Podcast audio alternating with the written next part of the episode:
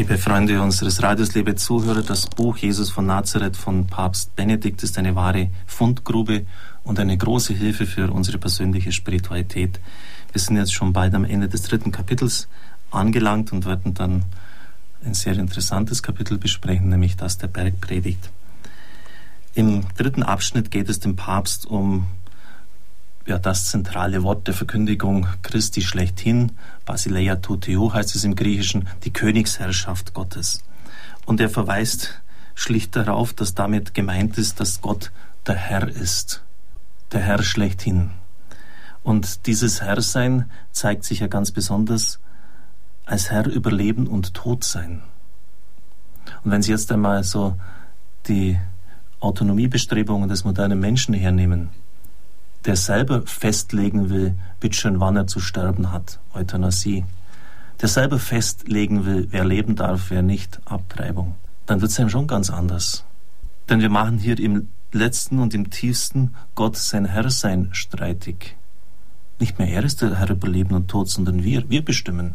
Wir sagen, wer leben darf und wer zu sterben hat.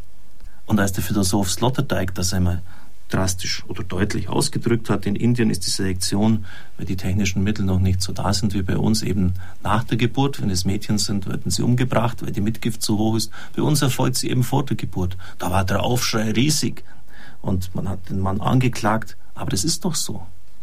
Und durch die moderne Gentechnologie bewegen uns wir immer mehr in diese Richtung. Das Erste und das Zentralste von der Königsherrschaft Gottes ist, dass er der Herr ist. Und schauen Sie, das ist auch das Zentrum frühchristlicher Verkündigung. Und das hätte man vielleicht noch hier gut einbauen können. Der Papst hat es nicht getan, aber kann er nicht alles in dem Buch unterbringen. Denn im Philipperhymnus heißt es, Jesus ist der Herr. Nicht der Herr Meier und Huber von nebenan, sondern der Herr schlechthin. Der Herr, der über der Grenze des Todes steht, das Alpha und das Omega, der, der Leben gibt und der, der auch bestimmt, wann menschliches Leben endet. Jesus ist ein wahrer Israelit. Und deshalb greift er auch das, was im Alten Testament in diesem Herrsein Gottes angelegt ist, in seiner Verkündigung auf. Der Papst schreibt, nichts von dem, was dort da ist, ist verloren. Dennoch ist etwas Neues, dass sie vor allem in den Worten, das Reich Gottes ist nahe gekommen. Es ist schon zu euch gekommen, Zitate aus Markus und Matthäus. Es ist mitten unter euch ausspricht. Der Vorgang des Kommens wird ausgesprochen, ist der jetzt im Gange ist. Die ganze Geschichte ist davon betroffen. Und dann schreibt der Papst etwas ganz Wichtiges und damit werden Sie sich wahrscheinlich auch schon, wenn Sie jetzt schon im Glauben ein bisschen fortgeschritten sind, rumgeschlagen haben, angesprochen, die Naherwartung. Es sind genau diese Worte, nämlich das Reich, das gekommen ist, die die These der Naherwartung herausforderten und sie als das spezifische Jesu erschienen ließen. Was ist damit gemeint? Nun, dass Jesus die Meinung gehabt hätte, dass mit seinem Kommen das Reich Gottes anbricht. Das heißt dann natürlich auch das universale Friedensreich, wie es in den Psalmen angekündigt worden ist. Dass Schwerter zu Pflugscharen gemacht werden. Dass das Land voll der Erkenntnis des Herrn ist, wie es bei Jesaja im Kapitel 2 heißt. Aber wie wir alle wissen, hat das nicht stattgefunden. Und da heißt es dann ziemlich deutlich, Jesus hat sich eben getäuscht Ganz besonders problematisch ist die Stelle in diesem Zusammenhang, und ich greife jetzt schon vorweg auf das vorletzte Kapitel des Papstes in seinem Buch. Und er sagte zu ihnen, Amen, ich sage euch, von denen, die hier stehen, werden einige den Tod nicht kosten, bis sie die Herrschaft Gottes sehen, gekommen mit Macht. Das ist bei der Verklärungsszene zu finden, Markus 9.1. Was heißt das, schreibt der Papst? Sagt Jesus voraus, dass einige der Umstehenden bei seiner Parosie, also beim endgültigen Einbruch des Gottesreichs, noch am Leben sein werden. Also wenn wirklich die Gottesherrschaft sich völlig realisiert hat, wenn er wiederkommen wird auf den Wolken des Himmels oder was denn sonst.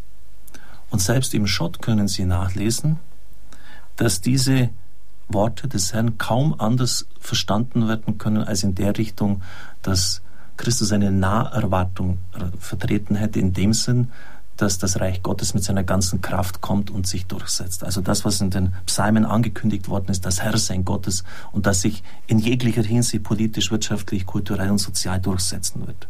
Sie merken, das ist keine Kleinigkeit, denn damit wird ja behauptet, dass Christus sich getäuscht hat. Er hat etwas verkündigt, was gar nicht so gekommen ist. Der Papst fährt dann an dieser Stelle fort und ich nehme das jetzt schon vorweg.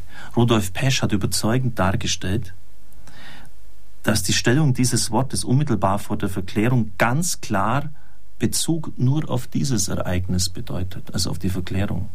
Und das ist wichtig, weil damit ist schon gerade an dieser kritischen Stelle klar, dass eben Christus nicht diese Naherwartung in dem Sinn vertreten hat, dass mit ihm das Reich Gottes in seiner ganzen Fülle einbricht.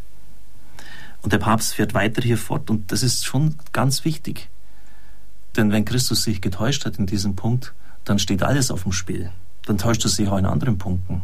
Die Deutung, so der Papst, dass eine Naherwartung des Reiches Gottes bei Christus da ist, ist keineswegs zwingend. Und jetzt der starke Satz.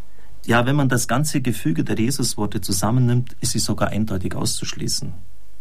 Das sieht man daran, dass die Vertreter der apokalyptischen Auslegung von Jesu Reichsbotschaft, also Apokalypse heißt sie, dass jetzt dann die Endzeit anbricht, und zwar in, seiner, in ihrer ganzen Fülle, ihm einfach von ihrem Maßstab her einen Großteil seiner Worte zu diesem Thema absprechen und gewaltsam zurechtbiegen muss. So. Und jetzt kommen die Gründe. Das ist auch wichtig. Weil es kann ja nicht sein, dass jeder Zeuge Jehova, der in der Haustür bei uns klingelt, uns theologisch aus den Angeln hebt. Weil wir einfach nicht einmal das kleine ABC unseres Glaubens wissen. Es ist schon dramatisch, wie das Glaubenswissen verdunstet ist und zurückgegangen ist. Begründung von Josef Ratzinger, von Papst Benedikt, warum Christus keine Naherwartung vertreten hat. Zur Reichsbotschaft Jesu gehören Aussagen, die die Armseligkeit dieses Reiches in der Geschichte ausdrücken. Das Senfkorn ist das kleinste von allen Samenkörnern. Es ist wie ein Sauerteig, eine geringe Menge im Vergleich zur Masse des ganzen Teiges, aber bestimmend dafür, was aus ihm wird. Immer wieder wird die, der Vergleich mit der Saat gemacht, die in den Acker der Welt eingebracht wird und dort unterschiedliche Geschicke erleidet, weggepickt durch die Vögel, erstickt durch die Donnen oder zur reifer Frucht reifend. Ein anderes Gleichnis spricht davon, dass die Saat des Reiches wächst, aber dass der Feind Unkraut dazwischen sät. Das nun mitwächst und erst am Ende wird die Scheidung kommen, am Ende. Das heißt, all diese Bildworte, wenn Sie hernehmen, die setzen ja Dauer voraus. Das geht nicht von heute auf morgen, bis der Teig da alles andere durchdringt das, das vergeht Zeit. Wieder ein anderer Aspekt dieser geheimnisvollen Wirklichkeit der, Herr, der Herrschaft Gottes erscheint, wenn er das Reich Gottes mit einem Schatz im Acker vergleicht, mit einer Perle. Oder ein anderes Wort, der Papst nennt jetzt die, zählt sie einfach ein bisschen auf, das Himmelreich leide Gewalt und die Gewalttätigen reißen es an sich und er schreibt, dass es schwer zu deuten ist, sicher richtig. Aber es ist methodisch unzulässig, nur einen Aspekt des Ganzen als jesuanisch anzuerkennen und von einer solchen willkürlichen Aussage her alles andere zurechtzubiegen. Und schauen Sie, das ist die, die Stärke dieses Papstbuches, der wir schon mehrfach begegnet sind. Der Papst hat tatsächlich die Kraft der Systematik. Er, er, er betrachtet immer das Ganze und das ist die Aufgabe der Dogmatik. Wobei er dann immer auch exegetisch die Einzelaussage in sich analysiert.